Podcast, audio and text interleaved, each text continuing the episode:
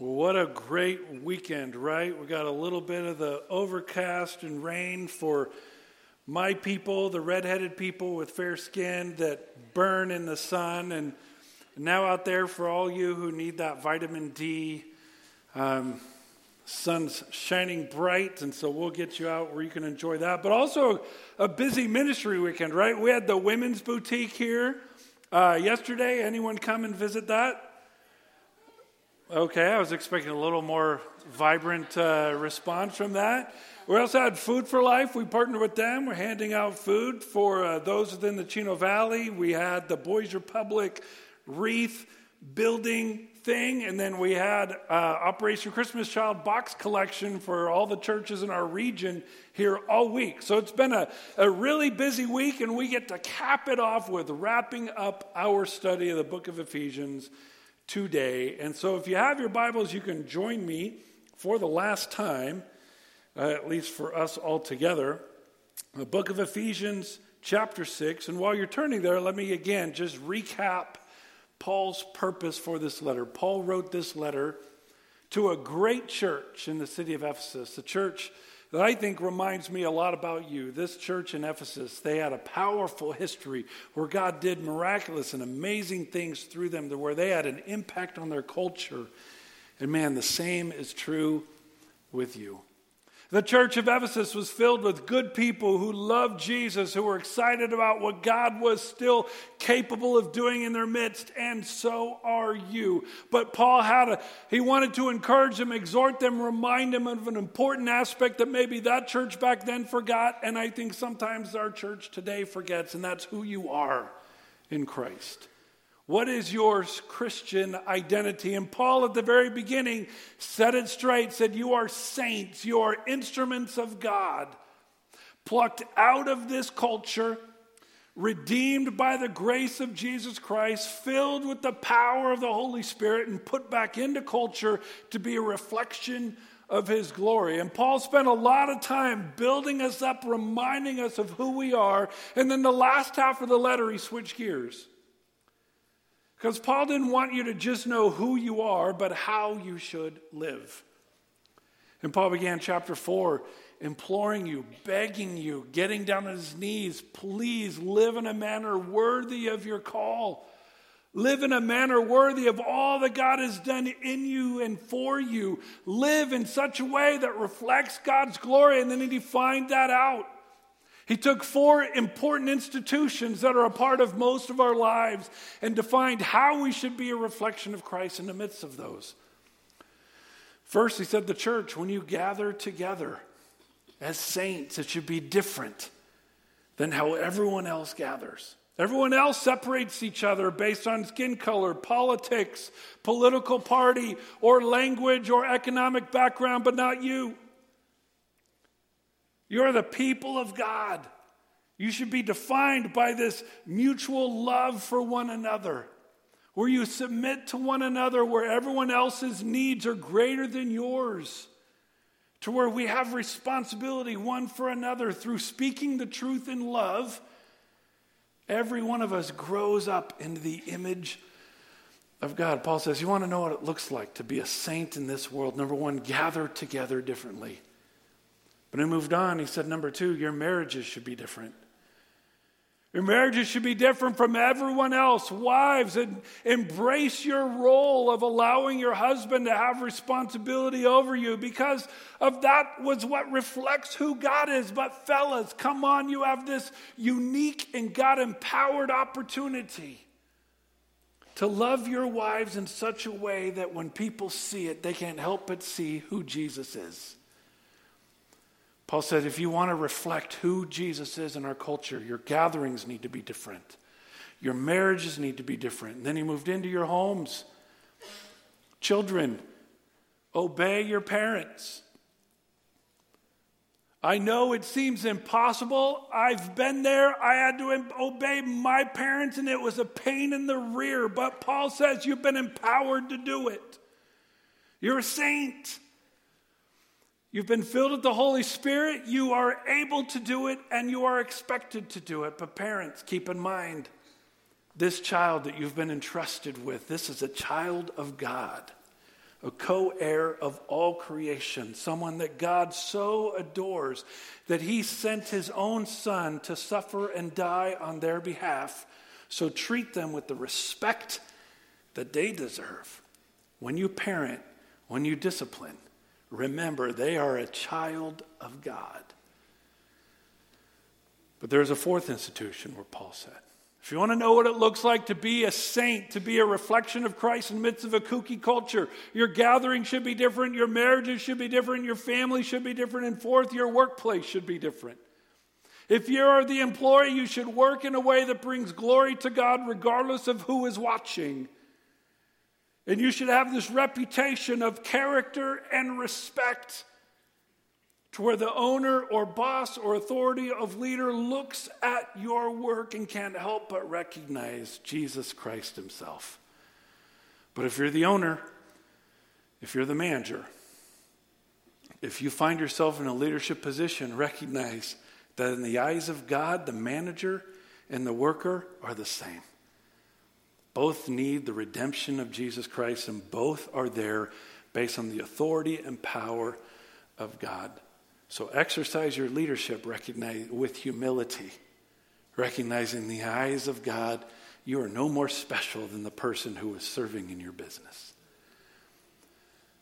Paul's wrapping up his letter and he's wanting you to understand you are a saint plucked out of this culture, redeemed by the blood of the Lamb. You have been filled with the Holy Spirit, put back in the culture to be a reflection of His glory.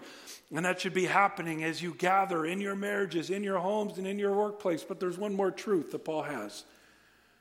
One more exhortation that he believes his church back then needs to know and our church here needs to know. And that's where we're going to wrap up our series today. And we're going to pick up the story. Ephesians chapter 6, chapter 6, starting in verse 10. Where Paul says this finally, Finally, as a result of everything I've said before now, finally be strong in the Lord and in the strength of his might. Put on the full armor of God so that you will be able to stand firm against the schemes of the devil. For our struggle is not against flesh and blood, but against the rulers, against the powers, against the world forces of this darkness, against the spiritual forces of wickedness in the heavenly places. First thing Paul says, he wants us to understand, he says, You're in the midst of a struggle. You're a saint. You have been plucked out of this culture, redeemed by the sacrifice of Christ, filled with His Holy Spirit, put back in this culture, but make no mistake, you're in the midst of a struggle. You are in the midst of a battle. That term struggle defines, a, it, it's used to define a wrestling match between two opponents. Both are trying to subdue and pin the other one to the mat. You are in this epic battle but the first thing that Paul wants us to know not only are you, in, are you in the midst of the battle, but who is your opponent? He begins with who it isn't. Look at this. For our struggle isn't against flesh and blood. Man, all those times you've thought your struggle, your opponent was culture. All those times you thought your opponent was the public education system. All those times you thought the opponent was the other political party. All the times you thought the enemy was the Middle East. Paul says, no, no, no, no. Your battle is not against flesh and blood, two terms that are used to define the same thing mankind, human beings, culture. That's not your battle. That's not your enemy. And in fact, big biblical but right there, right? Verse 12, your struggle is not against flesh and blood, but, big biblical but right there, against the rulers, against the powers, against the world forces of this darkness, against the spiritual forces of wickedness in the heavenly places. Paul says, your, your, your opponent isn't out there. It's not people, it's not culture, it's not public education, it's not the Democratic Party, the Republican Party, the Middle East, it's not Palestine, it's not Israel.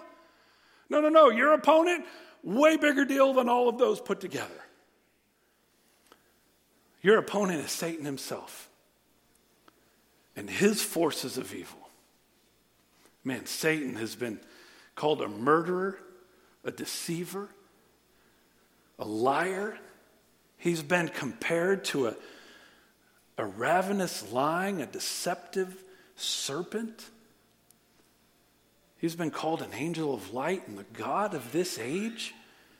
Paul says, make no mistake. You want to know who your opponent is? It is Satan himself. And listen, there are some who think that what Paul is describing with the rulers, powers, world forces of this darkness against the spiritual forces of wickedness in the heavenly places. There are some who say, Brian, what Paul is describing is the different levels of authority of, of Satan's spiritual demons.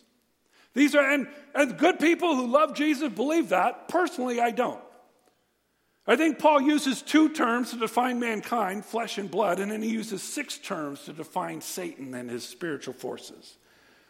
Six terms to define your one opponent. And he uses two terms to define mankind and six terms to define Satan to communicate one point you are grossly outmatched. You thought your opponent was flesh and blood? You thought your opponent was mankind? Man, you got bigger problems. Your opponent is Satan. And then he uses six phrases to define this cosmic spiritual power. It's because of that. Paul says, listen, if you want to know what it's like to be a saint in this world, if you want to know what it looks like to be a Christian in a dark and kooky culture, you need to understand who your opponent is. And it's not mankind, it's Satan. And he is the one who's pulling all the strings. Don't get distracted by wrestling matches with everyone else. No, no, no. Your opponent is Satan himself. And on your own, you're grossly outmatched. You are definitely overpowered, and you're in trouble. But it's because of that where Paul wants to make sure you are encouraged with three truths, three steps, three things that you need to do. Man, because of who your opponent is, because of who God has created you to be, you're a saint. Put in this culture to be a reflection of His glory, where Satan, the God of this age, is orchestrating everything. In fact, look at what he says at the end of verse 11. He says, The schemes of the devil a term schemes, it's used to define to where uh, he's lying awake, dreaming up new and different ways to undermine and destroy you. Satan and his forces, they take no rest, they offer you no breaks. The moment you drop your guard, you are going to find yourself pinned to the mat. Satan is a master manipulator, or he is not taking any breaks. He doesn't slumber, he doesn't sleep. He is constantly dreaming up ways to undermine you and destroy your soul. That is your opponent.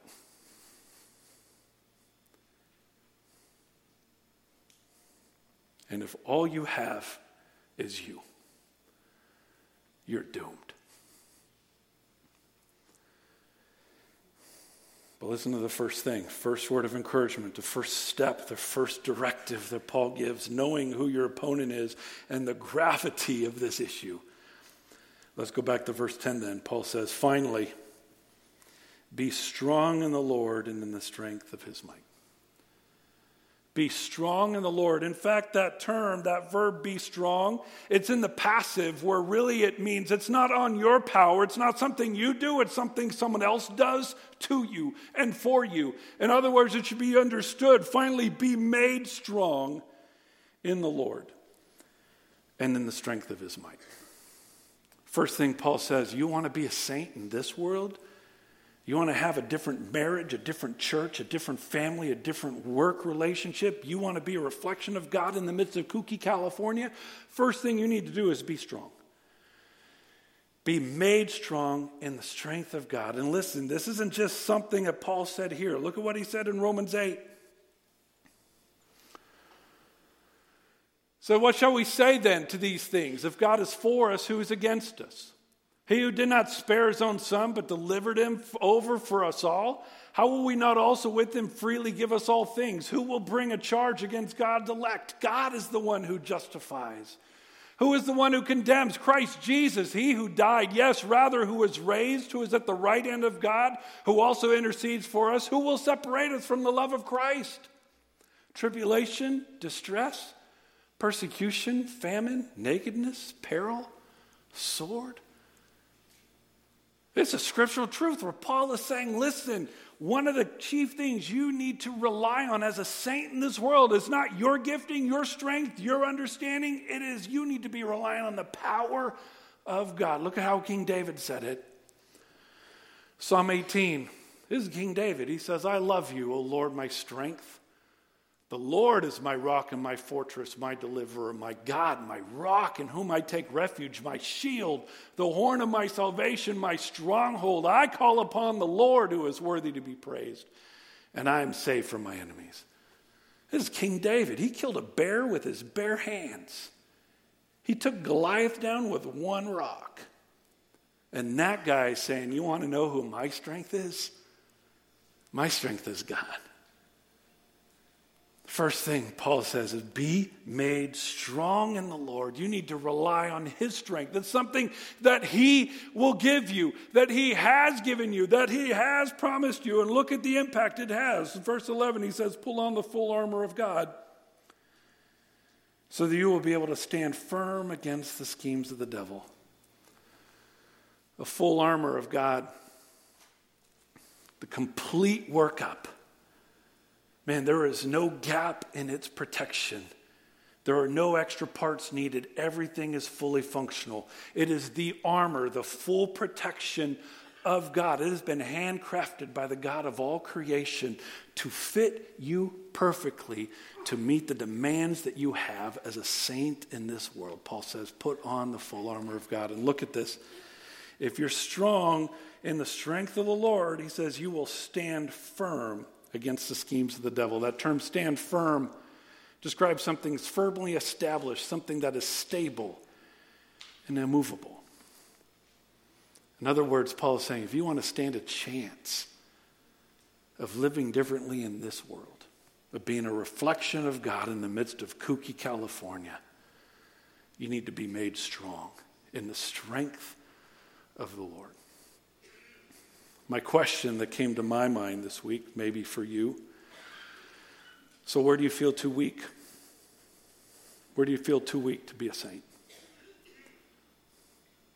Maybe you look at your church and, like Brian, I, I, do this, I just do not see myself being a part of the work of God here. Like it's just too hard, it's too political, I mean, it's too messy. Yep, church is messy because it's filled with messy people but you've been empowered, filled with the very breath of God to gather together and grow each other in the image of Jesus. You might be looking at your marriage saying, Brian, I'm too weak to do this. There are too many needs, too many burdens, too many issues. I cannot do it. It is impossible to love this man. And here's the biblical truth for you nothing is impossible with God. You have been empowered. You have been equipped. You have been enabled to be a reflection, a saint of God in the midst of your marriage. Brian, you don't know my kids. Man, they are rebellious and they are exhausting, and I just can't wait until they leave. But you've been empowered to lead them, mentor them, shepherd them in the image of Jesus. You might say, Oh my gosh, I can't wait until I can retire and get out of this kooky workplace. But God has empowered you to turn your workplace into more than just a means of getting a paycheck. God's empowered you. He's filled you with His Holy Spirit to turn your job into a mission field, to be a reflection of the glory of God in the midst of it. My question where do you feel like you're too weak to be a saint in this culture, in this place, in your life? Paul's message to you, number one, be strong. Be made strong in the strength of the Lord. Now you might be asking, well, Brian, what's that look like? How do I do that? How, how do I allow the strength of God to empower me to be faithful? Glad you asked. That's exactly where Paul goes next. Look at verse 13. He says, Therefore, take up the full armor of God. Therefore, because of who your opponent is, because you are grossly outmatched, but because you can be empowered by the strength of God, because of that truth, he says, Take up the full armor of God. A term take up, lift up, pick up, carry something along with you. Don't just look at it, don't just be aware of it. This is something that you need to choose to apply to your life. Oh God, you're not strengthening me. Are you taking up what God has given. And look at what he says Take up the full armor of God so that you will be able to resist in the evil day, and having done everything to stand firm. That term resist, great term, means to oppose, stand against when Satan, what Satan is doing. Man, this armor of God allows you to do something more than just huddle and survive and say, Come, Lord Jesus, quickly come. You are here to resist, to oppose, and you have been empowered to be an equal opponent to the power of Satan in this world. And lest you think this is something the Apostle Paul has just come up with, look at what James, the brother of Jesus, said. He said, Submit therefore to God. Look at this resist the devil Oppose. Stand against what he's doing, and he will flee from you. Let's keep going. Look at what the Apostle Peter said. Be of sober spirit, be on the alert. Your adversary, the devil, by the way, because we get distracted. We think everyone's our adversary. Nope, just the devil. He prowls around like a roaring lion seeking someone to devour. But here's that word again resist him. Oppose him. Stand in his face. Don't just sit there and cower and wait for Jesus to come back. Resist him. Him, firm in your faith, knowing that the same experiences of suffering are being accomplished by your brethren who are in the world. And look what the Gospel of John, uh, the Apostle John said in 1 John. He said, You are from God, little children, and have overcome them, because greater is he who is in you than he who is in the world. Man, Paul is like, You want to be a saint in this world? You want to know what it looks like to be someone who's been plucked out of the darkness of this culture, redeemed by the Word of God and by the sacrifice of Jesus, filled with His Holy Spirit, and put back in to be a reflection of His glory. He said, Your life should be different. And make no mistake, you are grossly overmatched in this world if you're by yourself. Because your adversary is Satan. We like to think it's the professors at Berkeley. We like to think that it's someone up in Sacramento. It's not. Those are just people who are being manipulated by your opponent. Your opponent is Satan. He says, Be strong, be made strong and if you want to be ready for that, you need to take up, you need to put on the full armor of God, the complete protective gear that God has handcrafted for you for this purpose. But you need to put it on. And when you do that, look at this. You will be able, it's not, uh, maybe if you're lucky, you will be able to resist in the evil day, and having done everything, stand firm. Man, if you put on this armor of God, when all the dust settles and everything Satan's about to do is accomplished, you will find yourself stable, firm in the protection of God.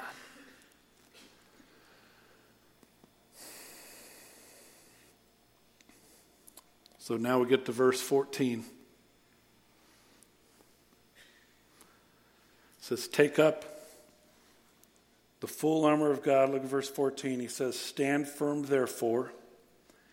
And then the first three items of the spiritual armor that God has provided, Paul uses this verb. He says, having girded your loins. It's, it's, in the, it's in the middle voice, meaning that this is something that Paul believes you've already chosen to do.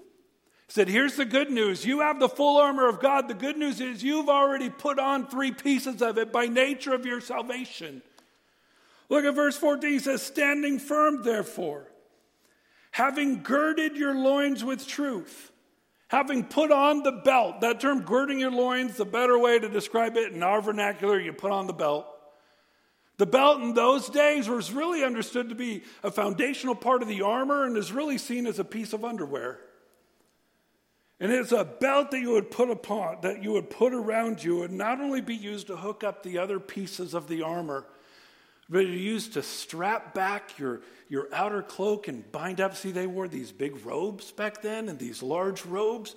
And when it was time for a battle, you would ready yourself by scooping everything up, tucking it in your belt, and putting it uh, behind you so you wouldn't be held back by the big blousey clothing you had on. And that's what he's saying. He says, Be ready.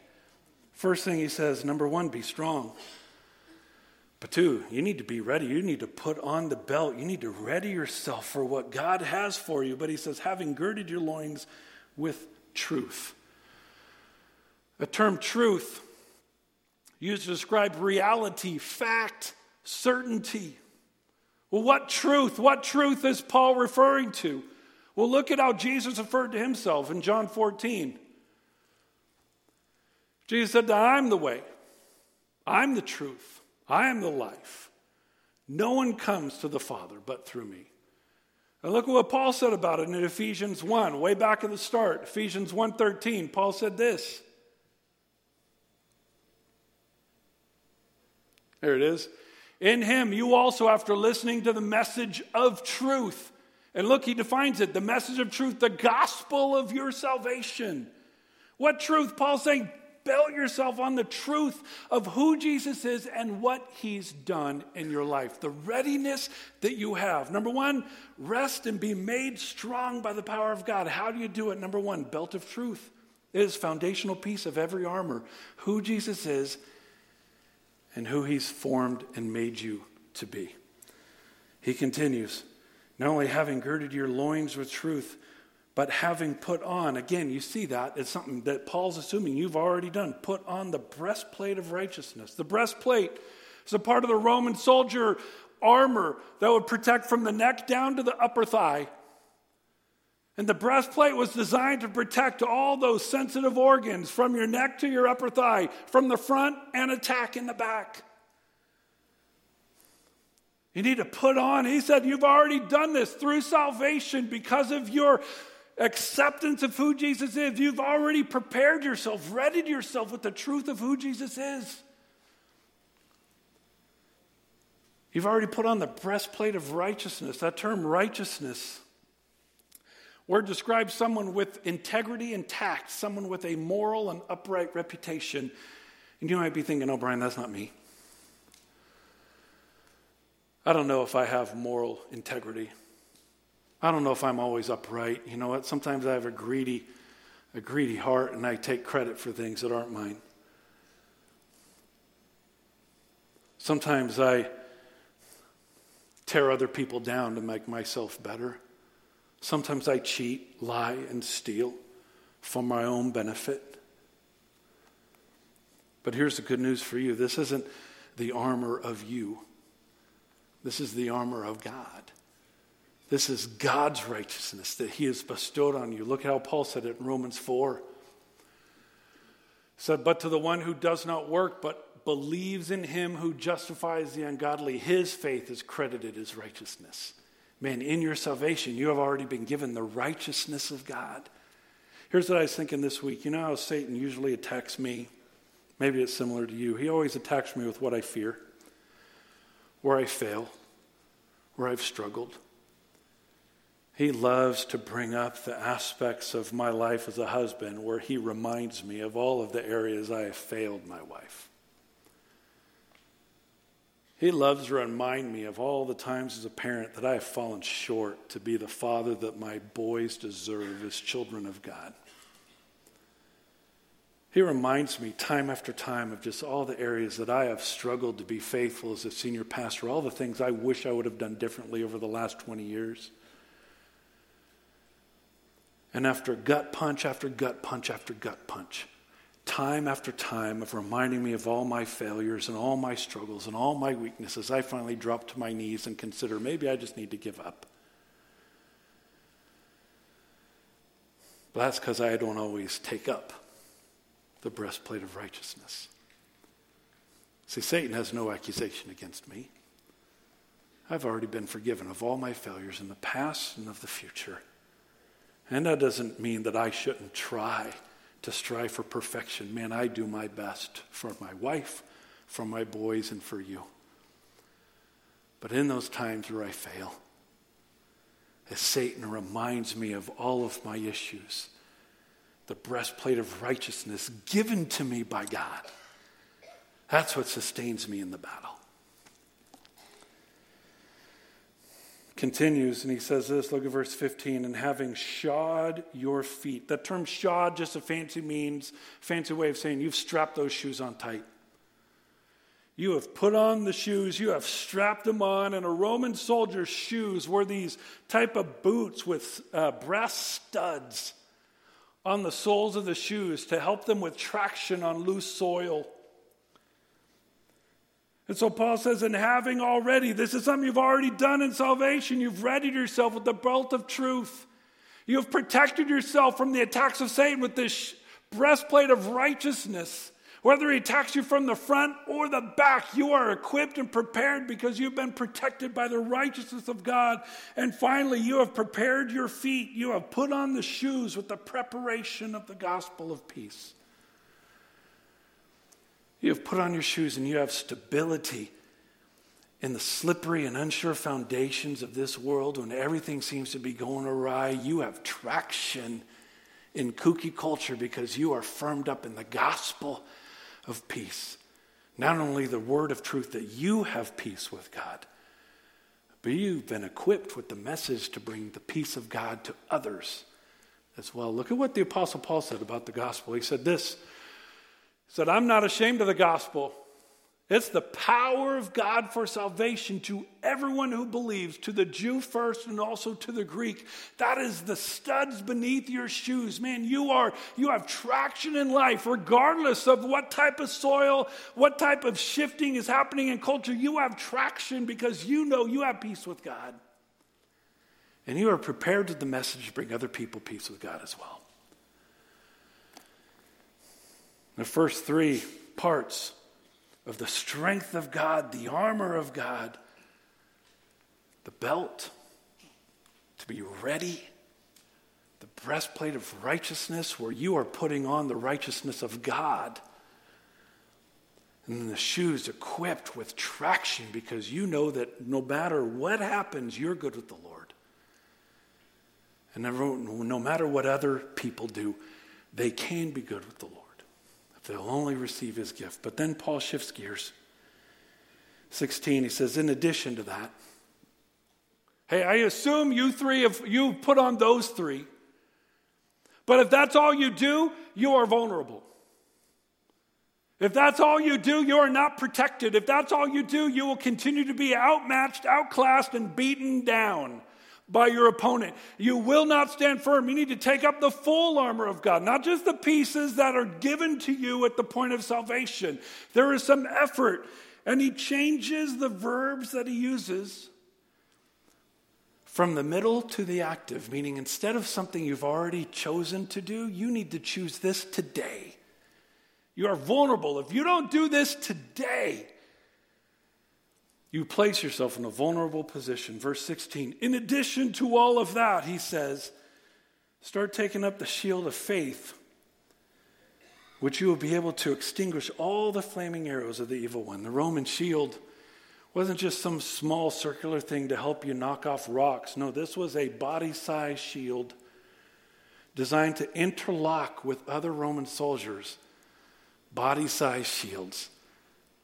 And so when you interlink with your fellow soldiers, you can go forward in a battle fully protected from arrows that are shot at you from the bottom and from the top. And he says, You need to have this shield of faith, this shield that you recognize that God is in charge, that God will accomplish all that he has said that he will do. You move forward in that confidence. And look at this. Look what the shield of faith does with which you will be able to extinguish all the flaming arrows of the evil one. Flaming arrows in this day, people would dip arrowheads in tar, light them on fire, and shoot them. The goal wouldn't be to kill you right then. The goal would be to maim you and wreak all sorts of havoc in your body and the body around you. And so they'd have these full body shields, or they'd put them up, and these flaming arrows would attack these these shields. But look at what your shield of faith does. It not only protects you from them, look at what it says taking up the shield of faith with which you will be able to extinguish. It doesn't just protect you. The term extinguish means to put out, to quench, to render powerless.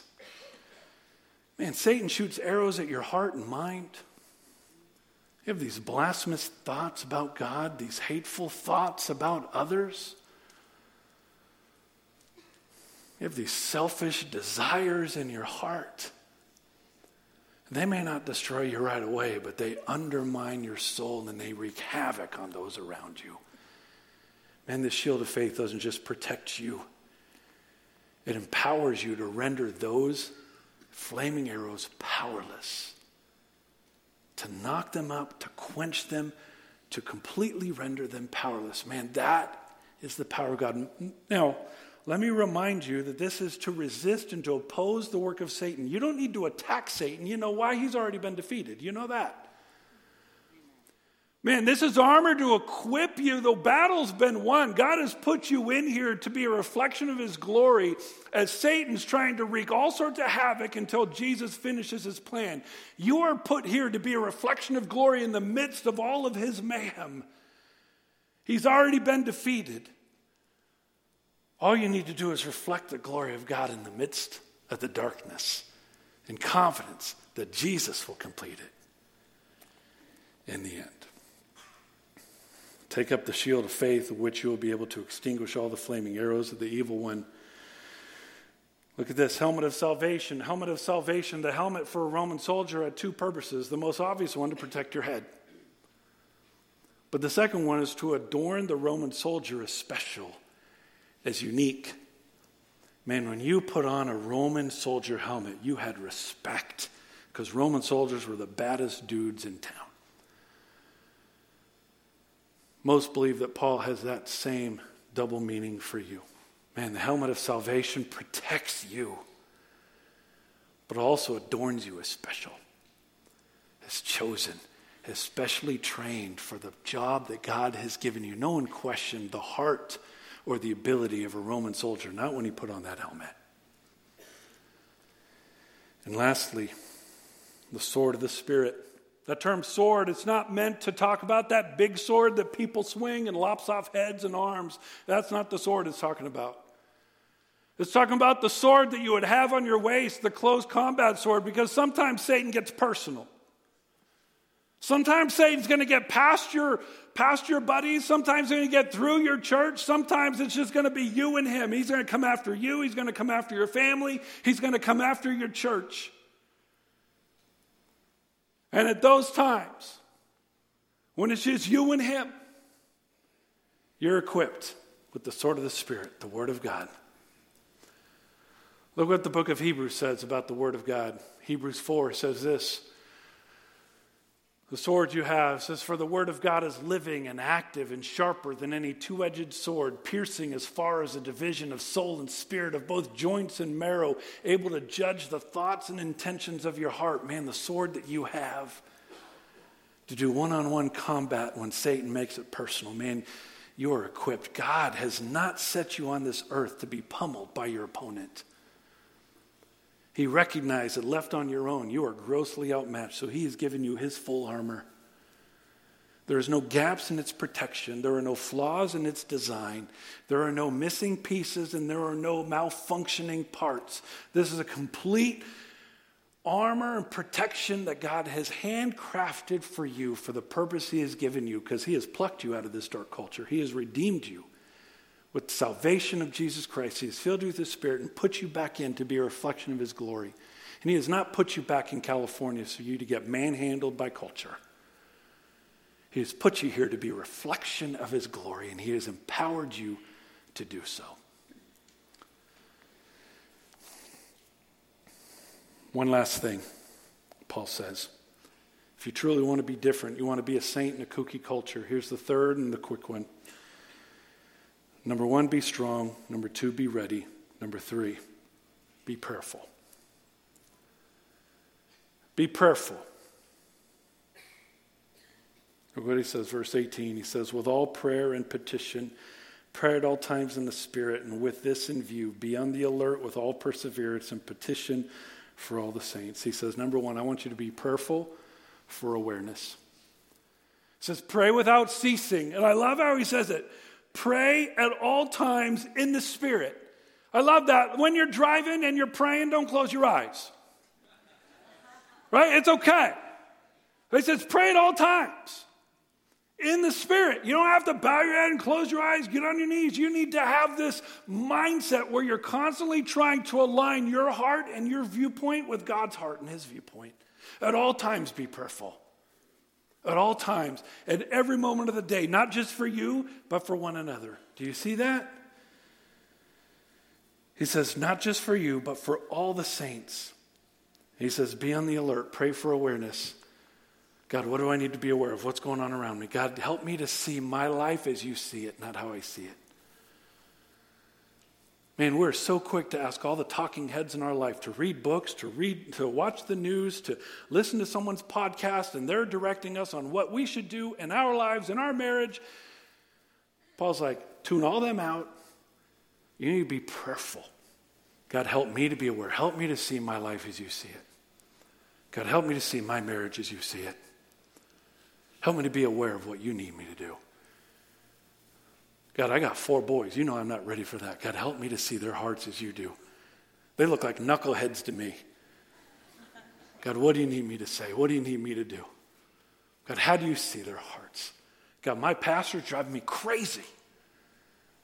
God, how, equip me to see what's going on as you do, God, that I know how to encourage, I know how to correct, I know how to come alongside. God, I look at Kooky, California, and I just can't wait till I can move to Texas God, help me see Kooky, California as you do. Make me aware of everything you're doing. God, I can be a part of that. Number one, he says, pray for awareness always, at all times. Align your viewpoint and your heart with his viewpoint and his heart.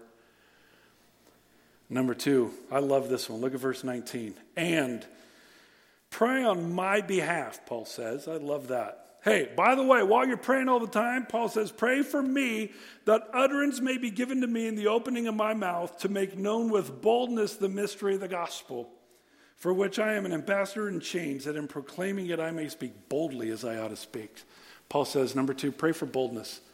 And Paul is asking for that. Does that strike anyone else as weird? Paul's the one who will charge hell with a squirt gun, it seems. Why is he praying for boldness? And if Paul is saying, please pray for boldness for me, what should we be doing for ourselves and for one another? I mean, if Paul needs boldness, good heavens, what do you need? Paul says, I'm here strapped to this Roman soldier, enchained for the gospel of Christ, and pray that I have an opportunity to preach the gospel and that I will do it boldly and courageously. I ask you, where do you need boldness to proclaim the gospel of Christ in your life? Paul wraps his letter up saying, You have your identity, you're a saint of God. You've been plucked out of this dark culture, saved by the sacrifice of Jesus, filled with the Holy Spirit, and put back in to be a reflection of His glory. And every aspect of your life should be different. And I know that you're facing a battle that on your own you're grossly overmatched. But not if you get strong with the Lord. Not if you get ready to do battle with the armor that God has handcrafted for you, and not if you're prayerful. Constantly, every moment of every day, seeking to align your heart and your, your viewpoint with God's and praying for boldness for yourself and for everyone else. So, what do we do with this? With Ephesians, what's the next step for us? I thought, well, maybe we try it out. Advent, our new series, starts next Sunday. Songs of Christmas Past. So often at Christmas, we make it about Christmas carols. How do we greet people? Merry Christmas, Happy Holidays, and we divide ourselves over all of that. But you know, the original time in Scripture where the message of the coming Messiah was given, spontaneous songs erupted in the midst of people's lives. I would love to share those with you. Where when the message of the Messiah first was made known to people, their lives were instantly changed. Maybe there's one person you can invite to join you for this five week series. Five weeks where we're just looking at the power of God as it clearly comes about the power of the Messiah and allow them to participate and experience the spontaneous songs that come when people first heard of the power of Jesus. One person that you can invite starting next Sunday Where can you be strong in the Lord, be ready with his armor, and be prayerful in your life? Let's pray. Jesus, a church, God, most of us are here because we do believe in your power.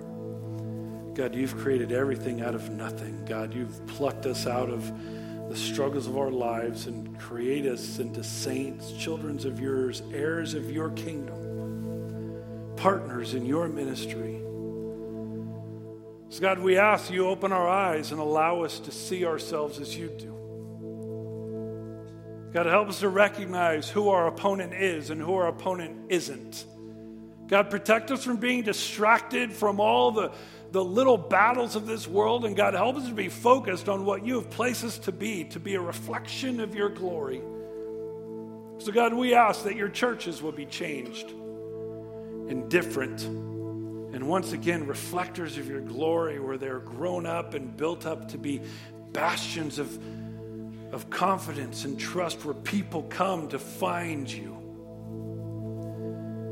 God, renew and restore our marriages that they're a reflection of your glory, that people see you in the midst of how we love one another.